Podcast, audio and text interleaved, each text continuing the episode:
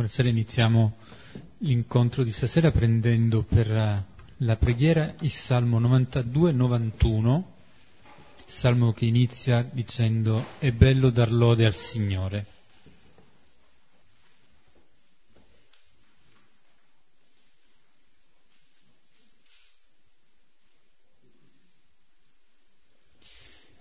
Iniziamo mettendoci alla presenza del Signore con un segno della croce, nel nome del Padre, del Figlio e dello Spirito Santo. Amen. Amen. Preghiamo il Salmo a due cori. È bello dar lode al Signore e cantare al tuo nome, o Altissimo. Annunziare al mattino il tuo amore, la tua fedeltà lungo la notte sull'arpa dieci corde sulla lira, con canti sulla cetra. Poiché mi rallegri, Signore, con le tue meraviglie, esulto per l'opera delle tue mani. Come sono grandi le tue opere, Signore, quanto profondi i tuoi pensieri. L'uomo insensato non intende e lo stolto non capisce. Se i peccatori germogliano come l'erba e fioriscono tutti i malfattori, li attende una rovina eterna. Ma tu sei l'eccelso per sempre, o oh Signore. Ecco i tuoi nemici, o oh Signore. Ecco i tuoi nemici periranno. Saranno dispersi tutti i malfattori. Tu mi doni la forza di un bufalo mi cospargi di olio splendente. I miei occhi disprezzeranno i miei nemici e contro gli iniqui che mi assalgono i miei orecchi udranno cose infauste. Il giusto fiorirà come palma, crescerà come cedro del Libano. Piantati nella casa del Signore, fioriranno negli atri del nostro Dio nella vecchiaia daranno ancora frutti, saranno vegeti e rigogliosi. Per annunziare quanto è retto il Signore, mia roccia, in Lui non c'è ingiustizia. Gloria al Padre e al Figlio e allo Spirito Santo. Come era nel principio, ora e sempre, nei secoli dei secoli. Amen. Salmo che abbiamo pregato insieme viene al primo versetto precisato che è un canto per il giorno del sabato. Quindi questo salmo era un salmo che veniva pregato non in un giorno qualunque, ma in un giorno ben preciso, che è il giorno in cui i israeliti ricordano il settimo giorno, ricordano il giorno della creazione ricordano anche il giorno della liberazione dalla schiavitù dell'Egitto. Il comandamento del riposo del sabato si lega alla memoria viva di queste due eh, grandi, grandi opere che il Signore ha fatto per il suo popolo. E allora la preghiera è in questo senso anche una preghiera che è una risposta a questa esperienza eh, che constatiamo noi con loro di essere stati creati e anche dell'opera del Signore che, che salva, che libera dalla schiavitù. Il Salmo si compone di, di tre movimenti, di tre parti. La prima parte è quella della lode. E infatti lode è proprio ciò che viene detto al secondo versetto, è bello dar lode al Signore. Questo, questo inno di gioia che, viene, che si leva dal cuore constatando quella che è l'azione del Signore stesso. E viene sottolineato che questa lode si manifesta per il suo amore, per la sua fedeltà, per le sue meraviglie, per l'opera delle sue mani. Tanti elementi vengono sottolineati e la dimensione di gioia viene eh, espressa dal fatto che questa lode si traduce in canto, si traduce in musica, si traduce in danza, quindi c'è una dimensione che accompagna non soltanto la parte del cuore, non soltanto la parte della testa, prende tutto, tutto noi stessi, anche il corpo partecipa a questa lode. E a dire la totalità c'è eh, il riferimento al mattino e alla notte, sempre, tutto il tempo. Quindi il primo movimento, che questo movimento in cui si celebra la lode per ciò che il Signore ha fatto, riguarda tutta la persona, si estende a tutto il tempo della vita, dal mattino sino alla notte, e i due aspetti che vengono sottolineati sono l'amore e la fedeltà, che dicono quello che il Signore fa per noi, quello che il Signore è per noi. Lui è amore, lui è fedeltà. E l'opera delle sue mani invece dice di più ciò che lui ha fatto per noi, come lui si rivolge a noi e come concretamente si prende cura di noi stessi. Di fronte a questa grandezza che viene sottolineata anche al versetto 6, poi c'è il secondo movimento, la seconda parte, che potremmo dire dopo la lode è l'esperienza della lotta, è l'esperienza eh, che si può fare della resistenza, del rifiuto, perché questa grandezza del Signore non tutti la capiscono. L'insensato non la intende, lo stolto non la capisce, i peccatori si moltiplicano. Il Signore, con la sua grande opera, eh, si propone come colui che veramente ama e salva, eppure, eppure ci sono alcuni che resistono ad accogliere tutto questo, fanno opposizione fanno opposizione a Dio e finiscono con fare opposizione anche ai fratelli. In questo senso non è tanto il fatto di dire ah il Signore, se il Signore fosse con me.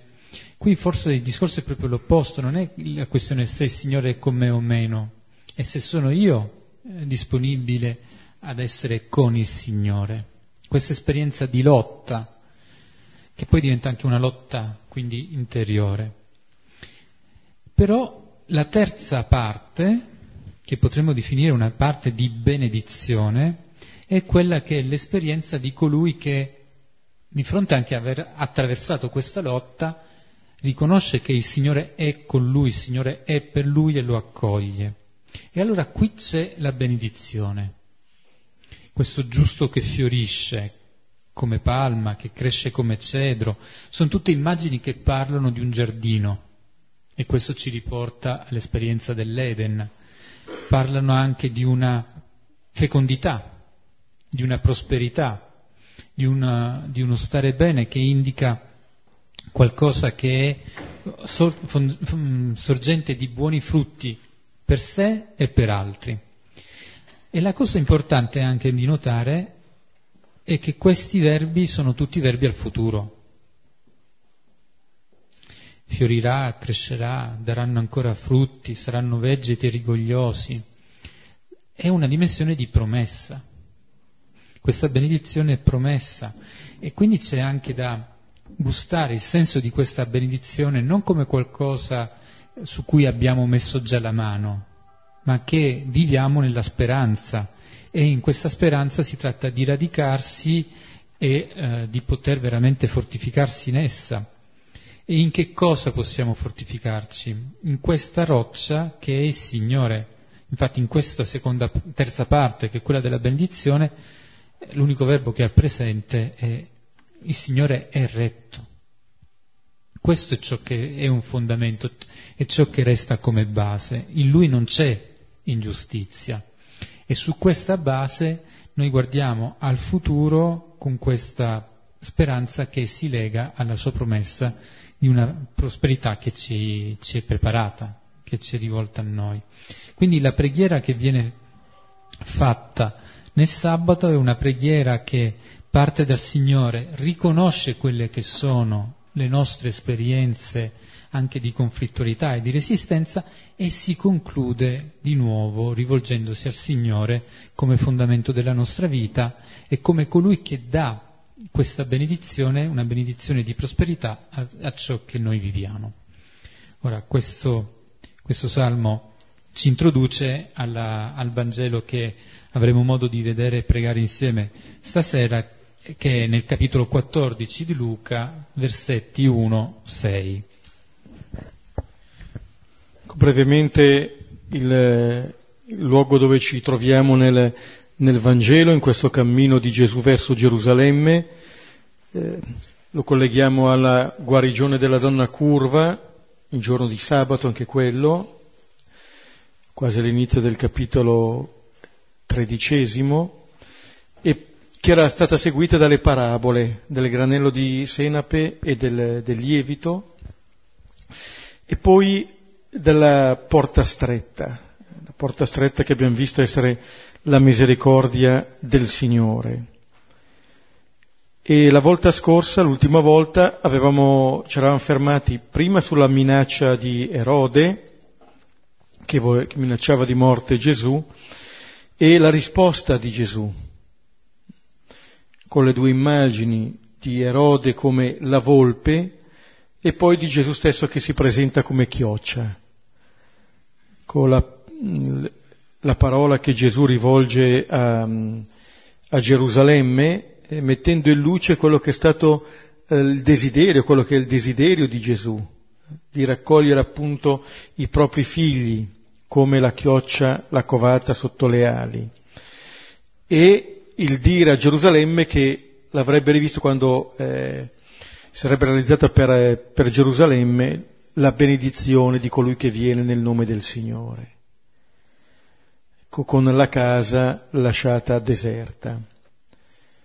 Questo è il punto, quindi siamo in, questa, in questo cammino verso Gerusalemme, in questa minaccia portata da Erode ma trasmessa da alcuni farisei di eh, allontanarsi di lì e vediamo che cosa avviene quest- all'inizio di questo capitolo 14.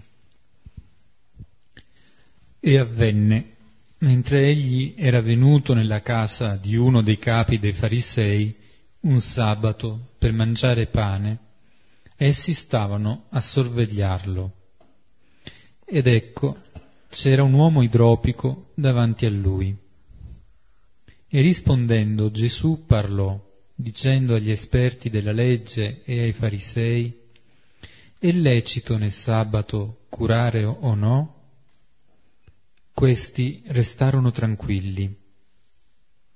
E presolo lo guarì e lo congedò. E disse loro, chi di voi, se un figlio o un bue cadrà nel pozzo, non lo tirerà subito fuori in giorno di sabato? E non trovarono la forza di replicare a queste cose. Ecco, quello che avviene in questo caso è che Gesù si ferma a, a pranzo da uno dei farisei. Allora, il trovarsi a tavola, il contesto del pasto, è un contesto importante, non è la prima volta che viene ehm, detto che Gesù si ferma a tavola da un fariseo, al capitolo settimo un fariseo l'aveva invitato, ecco Gesù eh, entra in questa casa e attorno a questa mensa eh, si svolgeranno queste, queste cose, non solo questo gesto che Gesù compie della guarigione, ma poi andranno, andando avanti eh, Gesù dirà eh, delle parabole a partire appunto dal trovarsi a mensa. È importante il trovarsi a mensa, anche umanamente. Il ritrovarsi a tavola eh, è qualcosa di importante. Per Gesù diventa la realtà dove trasmette le cose essenziali. Lo troviamo qui quando si congederà dai suoi lo farà al cenacolo, quando nel Vangelo di Luca appunto rincontrerà i suoi, eh, dopo la risurrezione sarà anche lì a mensa, i due di Emos ma ma anche gli altri. È in genere il luogo, quello della mensa, attorno a cui eh, le relazioni si eh, possono di nuovo vedere eh, nella loro verità. È un, è un simbolo questo delle relazioni umane che possiamo vivere ci cibiamo del cibo, ma veniamo nutriti anche da quello che c'è intorno al cibo. Eh? Come dire, nella nostra vita veniamo nutriti dalle relazioni che viviamo. Ecco, e mm, in questo, eh, durante questo, mm, questo stare a tavola, eh, Gesù prende lo spunto appunto qui per parlare del sabato, e lo vedremo presto, ma anche per narrare delle parabole. Come dire che le realtà che viviamo, anche quelle più quotidiane, ci, parlano, ci possono parlare anche di altro. Ci possono parlare anche di altro. E a volte proprio attorno a queste realtà vengono dipanate altre situazioni. Per citare solo il pranzo di Babette, che lo cita anche il Papa, per cui ci mettiamo in linea col Papa, lì è uno dei, eh, degli esempi, no? eh, attorno a cui una mensa, una situazione di mensa risolve situazioni relazionali eh, che rischiano di incancrenirsi. Allora il nostro mangiare, il nostro prendere cibo non è mai solamente un assumere cibo, è anche vivere pienamente eh, la nostra vita e offre continui spunti a Gesù per parlare delle nostre realtà più vere. E allora possiamo vedere adesso i singoli versetti. Leggiamo il versetto 1. E avvenne, mentre egli era venuto nella casa di uno dei capi dei farisei, un sabato, per mangiare pane, essi stavano a sorvegliarlo. Ecco, e avvenne, questa formula in Luca introduce eh, un evento che ha un significato molto denso, molto importante, e di fatto in questo brano si parlerà del, del sabato, il Salmo ci ha introdotti molto bene a questo brano. La realtà principale, eh, diceva Giuseppe, che riguarda sia la, la creazione sia la, la liberazione, il racconto della creazione e il racconto dell'esodo vengono condensati nella celebrazione del sabato sono le origini, le origini nostre, le origini di un popolo. E avviene che eh, Gesù eh, viene nella casa di un fariseo. Già questo colpisce, Gesù è stato raggiunto da una minaccia di morte, gli è stato detto di andarsene perché Erode lo vuole uccidere, tra l'altro erano alcuni farisei che gliel'avevano detto, e adesso Gesù entra eh, nella casa di uno dei capi dei farisei. Gesù rallenta. Invece di affrettarsi verso Gerusalemme, Gesù si ferma. In questo modo mostrando di non essere vittima della paura. Non affretta il proprio passo perché è minacciato. Non si allontana immediatamente da quel luogo perché Erode lo minaccia. Eh? Andate a dire quella volpe. Eh? Ecco io scaccio i demoni con guarigioni oggi e domani. Gesù eh, non, è, non è appunto vittima delle minacce di Erode, del potente di turno, è libero di fronte a queste minacce, libero anche di fermarsi. Come dire, quello che Gesù decide non è dettato dalla paura di morire dalla minaccia fisica. Gesù è una persona libera, sa quello che vuole e decide quello che vuol fare e viene nella casa di uno dei capi dei farisei. Allora non solo si ferma, ma viene nella casa, come dire, le parole con cui si concludeva il capitolo tredicesimo, benedetto colui che viene nel nome del Signore, che lo dire, diceva per Gerusalemme, poi di fatto Gesù è colui che davvero viene e viene sempre. Non solo viene nella straordinarietà di alcuni tempi, di alcuni eventi, ma viene nella ordinarietà, viene nella quotidianità, viene anche in quel giorno e viene nella casa. Questo l'abbiamo visto già dal, dal brano dell'Annunciazione, eh, diversamente da Zaccaria che entra nel Tempio nell'ora dell'incenso, come dire l'uomo che si reca nella casa del Signore, da Nazareth in poi è il Signore che entra nella nostra casa. È così per Maria, sarà così per Elisabetta che viene visitata appunto da Maria che porta in grembo Gesù e ancora adesso. Gesù viene e ci trova lì dove siamo. Quella casa, è quella che diceva la vostra casa vi viene lasciata deserta, eh, viene riempita dalla presenza del Signore stesso. La nostra casa è una casa che viene visitata. E viene visitata qui la casa di questo fariseo. Dicevo, non è la prima volta che eh, Gesù entra nella casa di un fariseo. Vedete, non frequenta solo pubblicani e peccatori, anche farisei. Gesù non esclude nessuno, mm, se non quelli che si autoescludono. E eh, entra in una casa che eh, di fatto viene connotata, non c'è solamente questo fariseo, dire che entra nella casa di questo fariseo vuol dire che quella casa è una casa connotata anche a livello religioso, si sa che cosa si pensa lì, che cosa può attendere Gesù. Entra un, è di sabato, allora c'è il luogo, c'è il tempo, gli viene incontrato, viene detto letteralmente per mangiare pane, per condividere questo pane e si dice che essi stavano per sorvegliarlo.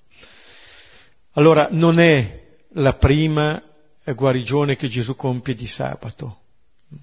L'abbiamo visto nel capitolo sesto, l'uomo dalla mano secca, l'abbiamo visto nel capitolo tredicesimo, eh, la donna curva nella sinagoga. Vedete, la, l'uomo dalla mano secca, la donna curva nella sinagoga vengono guariti. Questa guarigione avverrà in una casa, cioè cambiano i luoghi.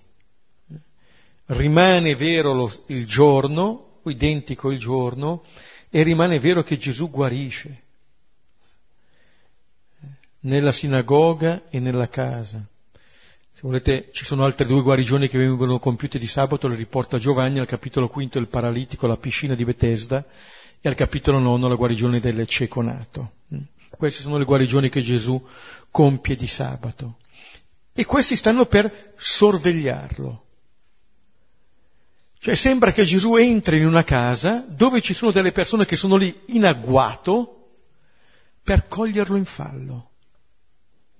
Questo è un modo di guardare, eh? è un modo di guardare la vita, la realtà. Che cosa mi interessa?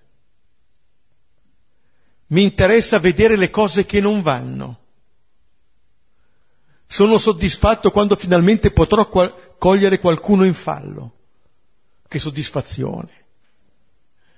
Eppure sono lì. Eh? È un modo eh, in cui il nostro sguardo viene preso dal male. È il cuore che detta quello sguardo. È, è come dire un modo di guardare la realtà invece di volere il bene, di vedere il bene, vedo il male. Anzi, mi attendo il male. E la, la felicità di queste persone sembra dire quando i, la mia vigilanza viene soddisfatta da che cosa? Dall'aver trovato l'errore di qualcuno. Il giudizio. Il guardare giudicando. Vedremo dietro questo, eh, questo vivere il sabato, eh, c'è esattamente questo essere eh, schiavi di un'immagine distorta di Dio, dell'altro, di noi stessi.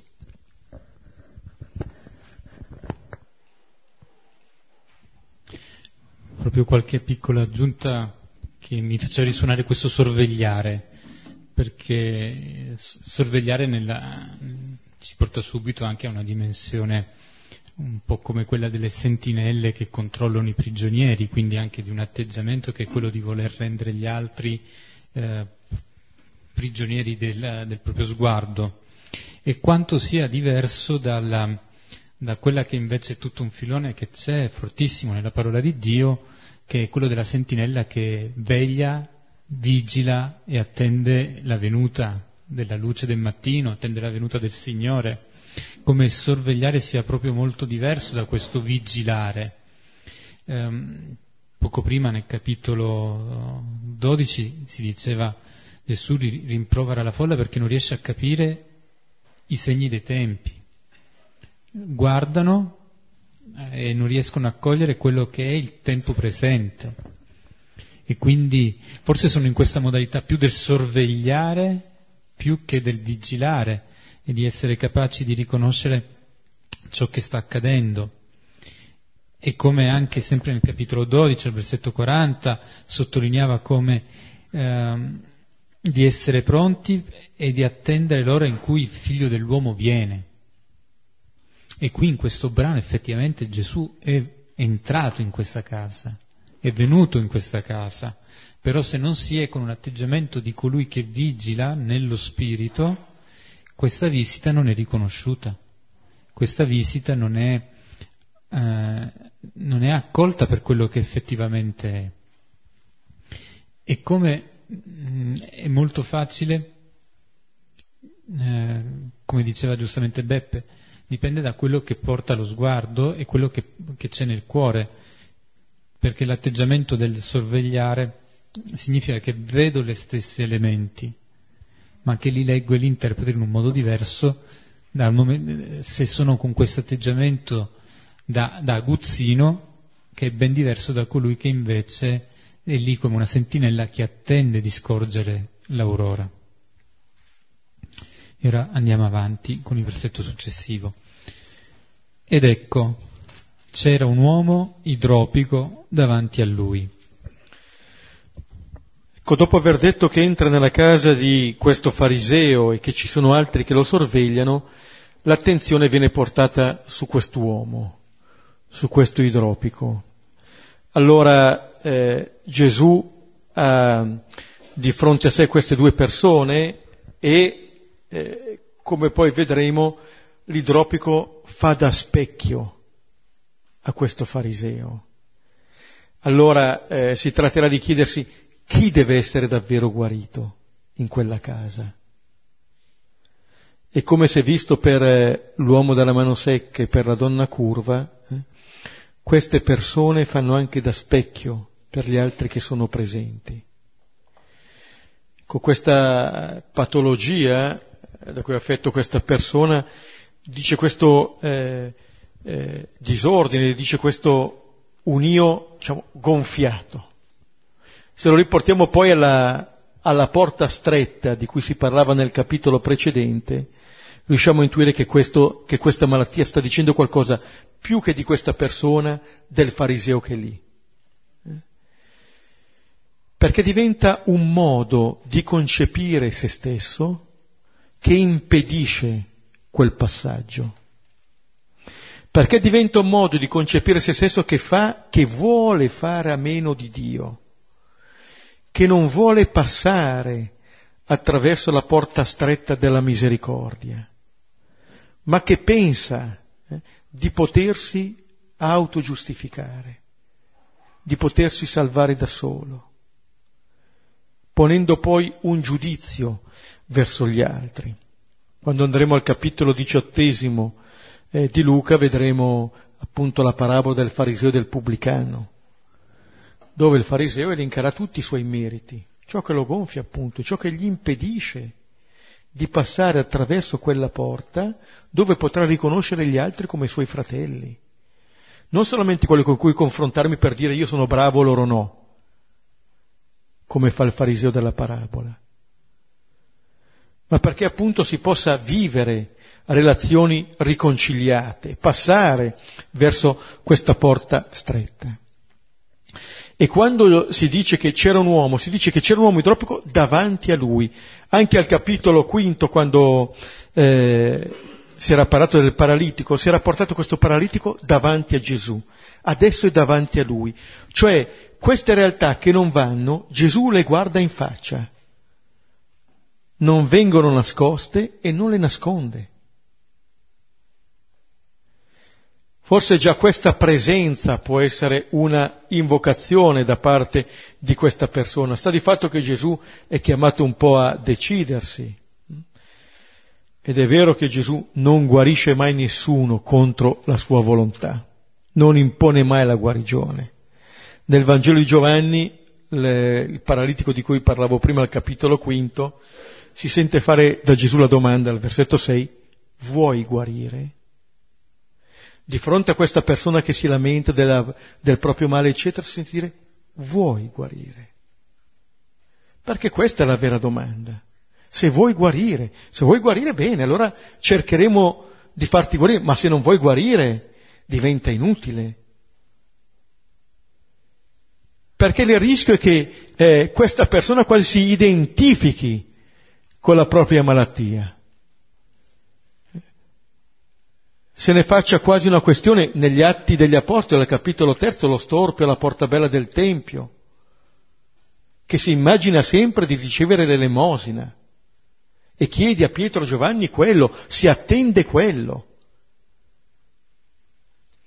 Ecco, questa persona sta davanti a Gesù e questa persona eh, Gesù vede secondo alcuni eh, questa presenza sembra quasi portata lì da qualcun altro, come dire, quelli che stanno sorvegliando per vedere preparano una bella trappola e sarebbe un modo meschino, eh? e vedremo ancora, no? Come guardo questa persona.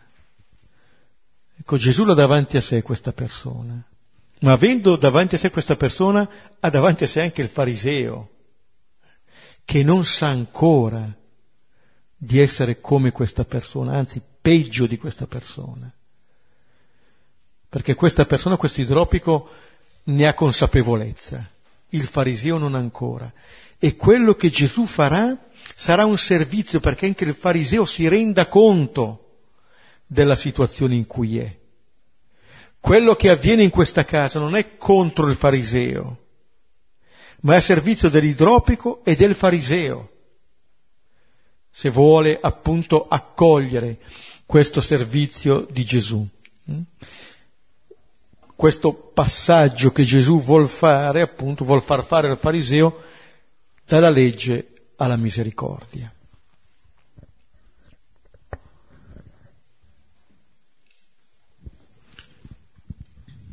Prima parlavamo dello sguardo di quelli che sono nella casa, qui c'è lo sguardo di Gesù che si porta su quest'uomo ed è importante secondo me proprio sottolineare che nel Vangelo c'è uomo e poi viene menzionata la malattia.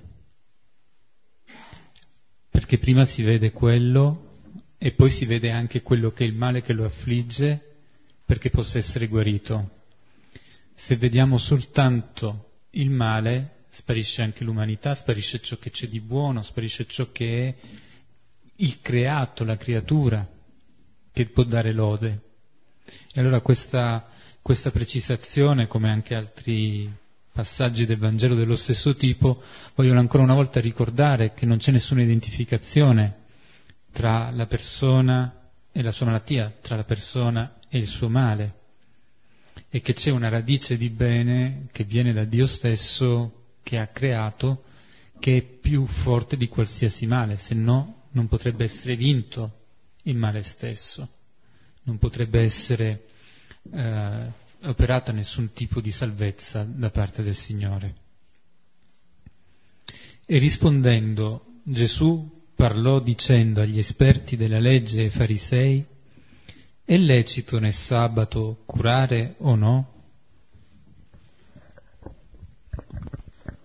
In questo brano sarà solo Gesù a parlare. E qui si dice che Gesù risponde, non è stata fatta nessuna domanda, ma la risposta di Gesù sarà in queste sue parole e in ciò che compierà. A chi? Probabilmente a quei farisei che lo stanno osservando, ma anche a questo uomo che ha di fronte a sé. Gesù risponde, si sente chiamato in causa e dà la risposta, non si sottrae, non è prigioniero delle minacce di Erode, non è prigioniero dallo sguardo minaccioso eh, di questi farisei. E si pone sul loro stesso piano, ponendo questa domanda, è lecito o no? Visto che su quel piano si possono sintonizzare, li incontra lì dove sono, cioè parla il loro stesso linguaggio, dicendo anche che quello che lui farà sarà lecito. Cioè, visto che parlate questo linguaggio, uso lo stesso vostro linguaggio per dire che quello che farò è esattamente lecito. È chiamato ad andare bene anche a voi. È lecito nel sabato curare o no? Gesù pone l'attenzione sul sabato. questo è in gioco. E lui lo esplicita, non si sottrae. Vuole portare a compimento il senso vero del sabato. Che cos'è che è il senso vero? quello della creazione, quello della liberazione, cioè il senso della vita. Quando eh, nel libro dell'Esodo e nel libro del Deuteronomio si parla appunto del sabato, il libro dell'Esodo al capitolo 20 ne parla legandolo alla creazione. Il libro del Deuteronomio al capitolo quinto eh, ne parla appunto legandolo alla liberazione, Ricordati che sei stato schiavo nel paese d'Egitto e che il Signore tuo Dio ti ha fatto uscire di là con mano potente e braccio teso. Perciò il Signore tuo Dio ti ordina di osservare il giorno di sabato. Sei stato liberato, è il ricordo della Pasqua. Cioè, in questo brano si parla eh, della realtà che sta a fondamento della vita di questo popolo e anche della nostra vita la verità della Pasqua, la libertà che il Signore ci porta. Cioè, parlando del senso autentico del sabato, c'è il senso autentico della nostra vita. Allora ci chiediamo, qual è l'immagine di Dio che mi porto? Qual è l'immagine del fratello che mi porto? Qual è l'immagine di me stesso che porto? Se penso che il senso della mia vita sia il rispettare dei precetti, che immagine di Dio mi faccio? La mia verità sarà nell'osservare dei precetti per avere il premio e nella paura di trasgredire per avere un castigo. Ma può un'osservanza di questo genere riempire la vita delle persone? Può colmare di felicità la vita delle persone? Nelle relazioni che viviamo con le persone a cui vogliamo bene, andiamo a leggere i precetti che dobbiamo osservare e quelli no, per vedere se facciamo bene o se facciamo male, per avere alla fine il nostro salario. Gesù facendo questa domanda eh, li chiama a prendere posizione queste persone che ha di fronte per vedere qual è il senso, riportando quelle che sono le origini eh, Gesù in un certo senso non inventa nulla. Genesi 2, versetto 2, allora Dio nel settimo giorno portò a termine il lavoro che aveva fatto e cessò nel settimo giorno da ogni suo lavoro. Cioè il sabato è il compimento dell'opera creatrice. Gesù si inserisce nell'opera del Padre, nell'opera di creazione non sta trasgredendo un bel niente, sta rivelando pienamente la vera immagine del Padre, che è colui che compie, che è colui che in questo uomo postogli dinanzi vede un uomo che va guarito, non la trappola che ho teso a Gesù. Che cosa vedono i farisei? Che cosa vedi? Sapete, questa è una delle domande che il Signore fa a Geremia. Che cosa vedi? Che cosa vediamo? Eh? Il rischio è sempre quello appunto di dire, vabbè, venite in un altro giorno. Dice, ma perché poi Gesù lo guarisce di sabato? Aspetta un po' di ore, no? Il giorno dopo lo guarisci. Cambia niente e loro sono contenti.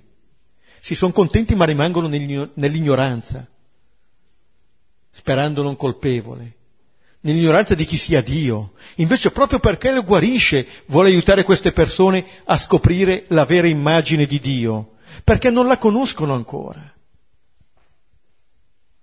giudicherebbero Dio, infatti giudicano Gesù.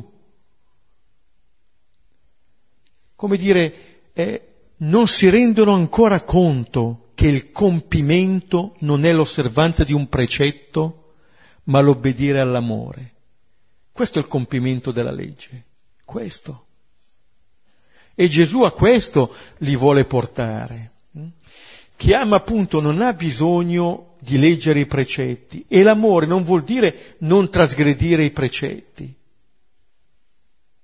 Che senso ha? Il non trasgredire è qualcosa che non faccio. L'amore invece ci porta a fare, a voler bene, a volere il bene. Allora, stando a contatto col Padre, è possibile poi vivere e fare gesti da figli e da fratelli.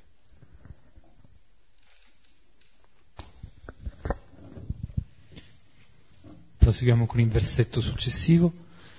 Questi restarono tranquilli e presolo lo guarì e lo congedò. Notiamo, la guarigione avviene in mezzo versetto. Eh? Questo ci dice che è, è, significativo, ma al centro c'è qualcos'altro.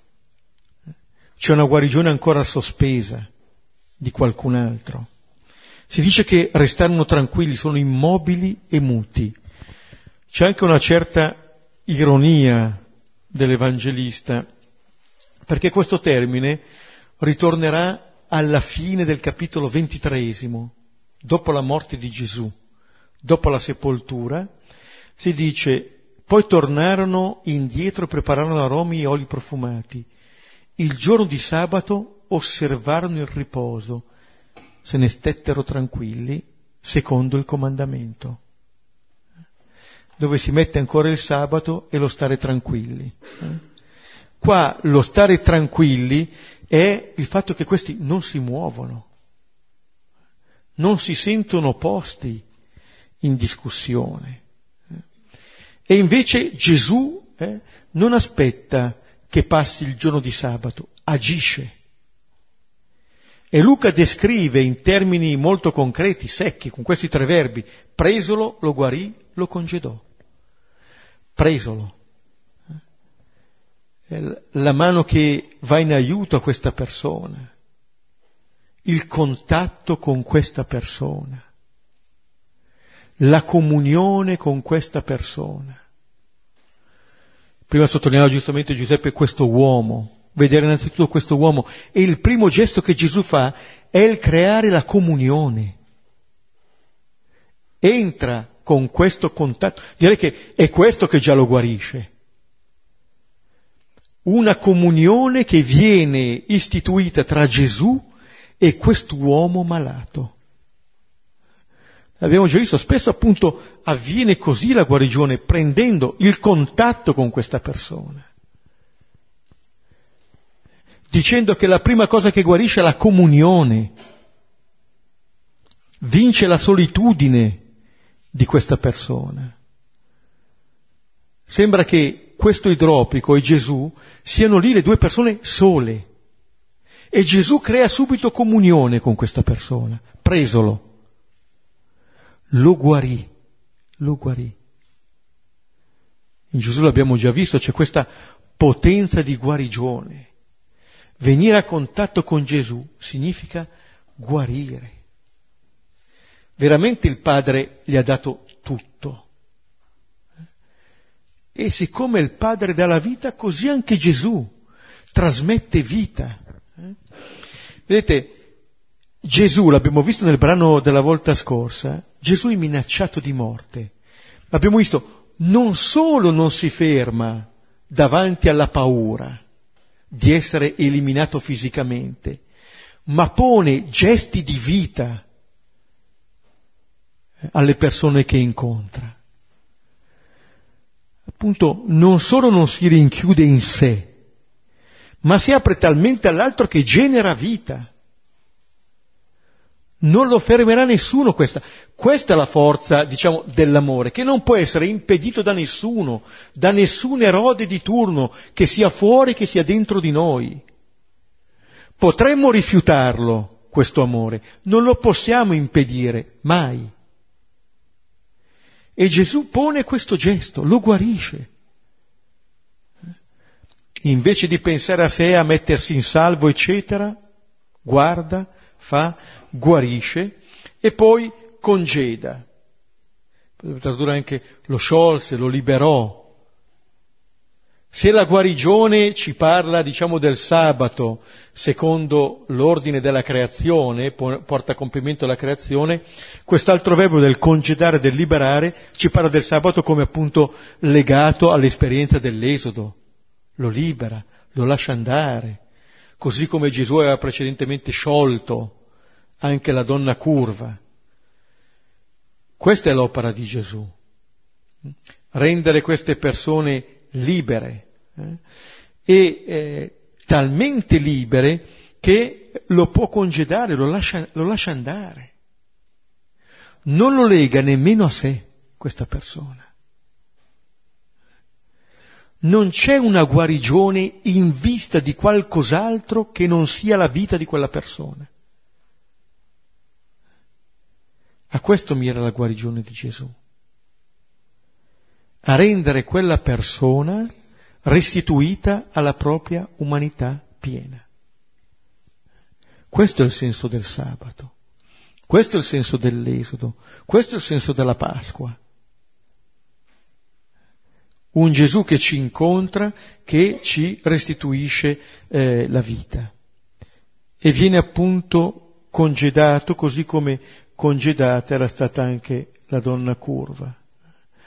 Anche lei non doveva essere sciolta da questo legame in giorno di sabato. Ecco allora che il sabato si pone per Gesù come compimento, questo è il senso del sabato. Vedere la vita piena, vedere quella donna curva che si può raddrizzare, vedere questo uomo guarito. Di questo si compiace il Signore. È quel Signore che quando crea dice e vide che era cosa buona e disse che bello. Questo è lo sguardo che Gesù ci invita a recuperare. Vedete, è uno sguardo che è lo stesso sguardo della creazione, ma che è chiamato a diventare lo sguardo di ciascuno verso gli altri e verso se stessi.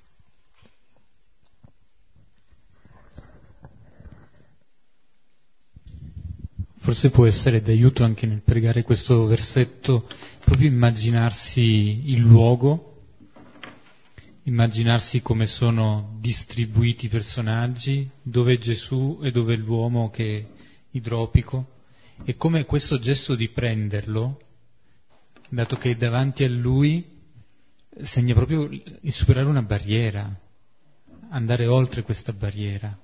Significa eh, spezzare quelli che sono queste pareti invisibili che sono costituite da questi uomini che ascoltano e restano tranquilli rispetto alla domanda che è stata posta, che restano inerti. E invece, come Gesù penetra anche questa inerzia, la, dato che le parole non sono state sufficienti, a queste parole non si sono mossi, dentro nulla si è mosso, il gesto del prendere vuole essere un gesto che fa una breccia, apre una breccia. E que- la breccia, seguita dal guarire, dal congedare, dà sostanza a questa domanda sul curare. A questo, come diceva Beppe, questo rimettere nella comunione. Questo gesto del prendere è un gesto che, che è proprio quel gesto di richiamare alla vita, richiamare alla, alla pienezza.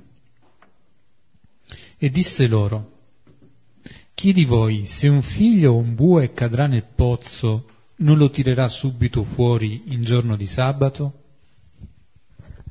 Questa è una seconda domanda, è una domanda retorica, non attende di per sé risposta, e però è una domanda che viene posta in maniera appunto diretta, mentre la prima riguardava un po' quasi un argomento generale, è lecito o no, qua chiede chi di voi, chi di voi. Eh, se un figlio o un bue, in alcuni manoscritti c'è scritto un asino o un bue, non è la connotazione del figlio, eh. sono due eh, tradizioni diverse, però viene coinvolto, eh, viene coinvolta direttamente eh, la relazione padre-figlio. Ecco, in questo modo Gesù vuole educare lo sguardo. Come dire, pensate a questo, chi di voi se un figlio, quello che siamo agli occhi del Padre, eh, cade nel pozzo, eh, non lo tirerà subito fuori. Cioè Gesù vede in questa situazione, nell'idropico che ha di fronte, l'urgenza. L'urgenza. Non puoi non intervenire. Eh? Questo è tuo figlio. Quando guarisce la donna curva, è questa figlia di Abramo.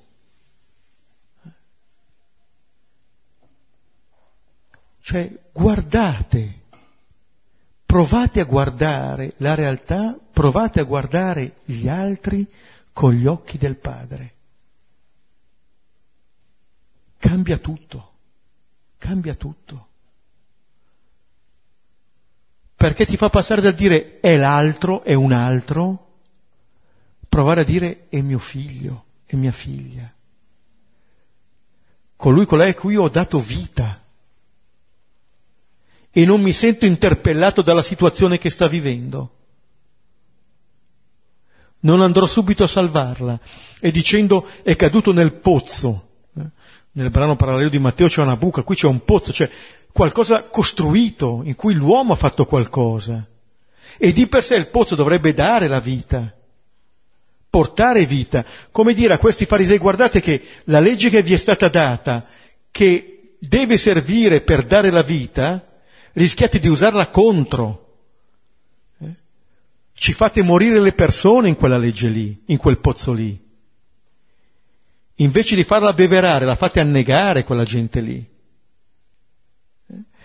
Li richiama a questa eh, urgenza, eh? ponendo questa domanda. Come dire, eh, c'è uno sguardo che sorveglia per punire e ci sono delle domande che Gesù fa perché queste persone assumano piena responsabilità e prendano parte eh, a quell'identità che Gesù vuol loro donare. Lasciatevi mettere in questione. Invece di giudicare e mettere in questione, provate a lasciarvi fare queste domande. È lecito non guarire in giorno di sabato, ma chi di voi non va a salvare il proprio figlio dal pozzo se cade in giorno di sabato? Eh, Gesù mostra in questo modo che il senso della legge, ma il senso del sabato è la vita, è la vita. È quello che, Gesù, che Dio ha fatto all'inizio della creazione quando ha messo al centro del giardino, prima Giuseppe parlava appunto del giardino, parlava del giardino dell'Eden, l'albero della vita. Questi farisei hanno lo stesso sguardo di Eva, che nella rilettura che fa in Genesi 3 pone al centro non l'albero della vita, ma l'albero del divieto. Si scorda, si, ha, cioè, si assume un altro sguardo che non è quello di Dio. È lo sguardo del serpente. È un altro modo di vedere Dio. È un altro modo di vedere la realtà. Ecco, quello che Gesù fa è di cercare di portare queste persone a una massima chiarezza. Rendetevi conto, eh, rendetevi conto di quello che c'è in gioco e se il malato appunto può aiutarli nella loro relazione col prossimo, in un certo senso, il sabato nella loro relazione con Dio, che qui vengono strettamente unite. Eh? La relazione con Dio e la relazione col prossimo sono due facce della stessa medaglia. Allora Gesù sta educando eh, lo sguardo di queste persone e le sta facendo rendere conto che loro sono i malati che possono essere guariti se solo lo vogliono. L'idropico è già stato guarito, è già stato congedato. Lì sono gli altri eh, a cui viene offerta eh, la guarigione. Ultimo versetto. E non trovarono la forza di replicare a queste cose. Ecco, di nuovo eh, un mutismo da, da, parte di queste persone che dice da un, la, da un lato un disagio, eh, dall'altra eh, la confusione, l'incapacità di poter rispondere. Eh. E non è che sia di dire, ah che bravo Gesù che ha, ha messo scacco matto a questi farisei. Non è questo. Non sarebbe lui. Eh. Ma quello che eh, si vuole far fare è far che queste persone passino dal silenzio alla parola, così come sono chiamate a passare dalla legge alla misericordia, da un'obbedienza servile a Dio eh, a un rapporto libero con questo Dio. Dio non cerca degli schiavi, Dio ha creato dei figli eh, e cerca questa relazione, vuole questa relazione.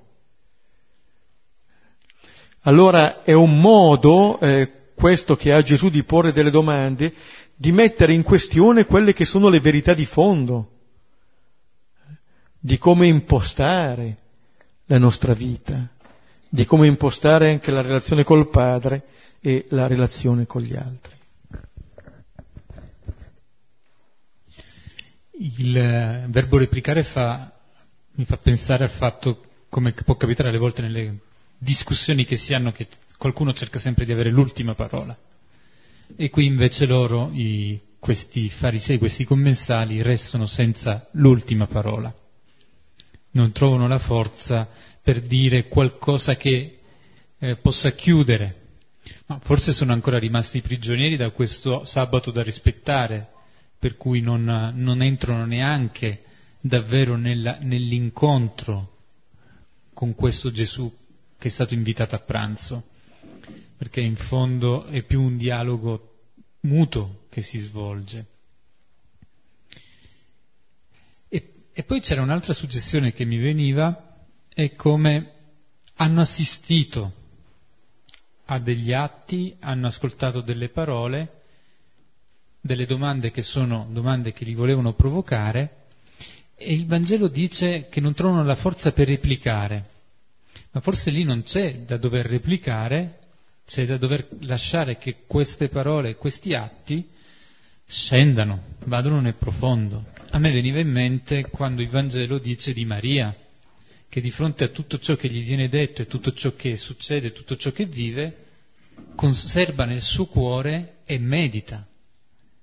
Non capisce, non capisce tutto, però si affida a questo tempo di preghiera, a questa azione dello Spirito, perché possa essere illuminata in quello che sta accadendo sotto i suoi occhi, perché lo possa capire diversamente. E il lasciare che ciò che eh, viviamo questa che è l'azione del Signore che capita intorno a noi, non ci lasci senza parole, nel senso di eh, non sapere dire quella parola che chiude quello che stiamo vivendo e così siamo anche più tranquilli, tanto l'abbiamo messo sotto le nostre categorie. Ma che questa è l'azione del Signore intorno a noi, ci permetta di poter fare quel lavoro di vedere che cosa sta dicendo nella mia vita, che cosa mi porta a Copire, a capire meglio di chi sono io, di chi sono io nella relazione con i miei fratelli, di chi sono io nella relazione col Signore stesso. Questo secondo atteggiamento è quello di Maria, che di fronte a tutto ciò che accade nella sua vita si mette nell'atteggiamento di chi ascolta per capire, per andare più a fondo nella relazione col Signore. Quando invece restiamo come i farisei incapaci di replicare, significa che quella porta, che è la porta di lasciare essere messi in discussione, non l'abbiamo neanche voluto aprire. Abbiamo visto, non capiamo, non riusciamo a metterci su le nostre parole e ci fermiamo lì. Non lasciamo andare avanti il Signore. E ora possiamo prendere un tempo di silenzio per rileggere il brano e poi poter condividere quello che è il frutto di questa serata.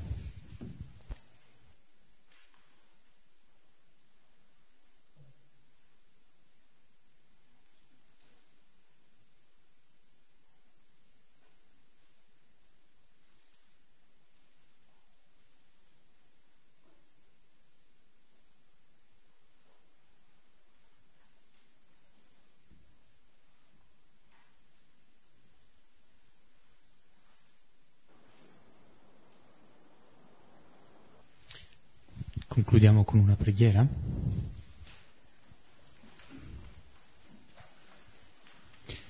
Padre nostro, sia santificato il tuo nome, venga il tuo regno, sia fatta la tua volontà, come in cielo così in terra. Dazzi oggi il nostro pane quotidiano, rimetti a noi i nostri debiti, come noi li rimettiamo ai nostri debitori, e non ci abbandonare la tentazione, ma liberaci dal male. Amen. Nel nome del Padre, del Figlio e dello Spirito Santo. Amen. Appuntamento a martedì prossimo e per chi è qui un aiuto con le sedie. Grazie.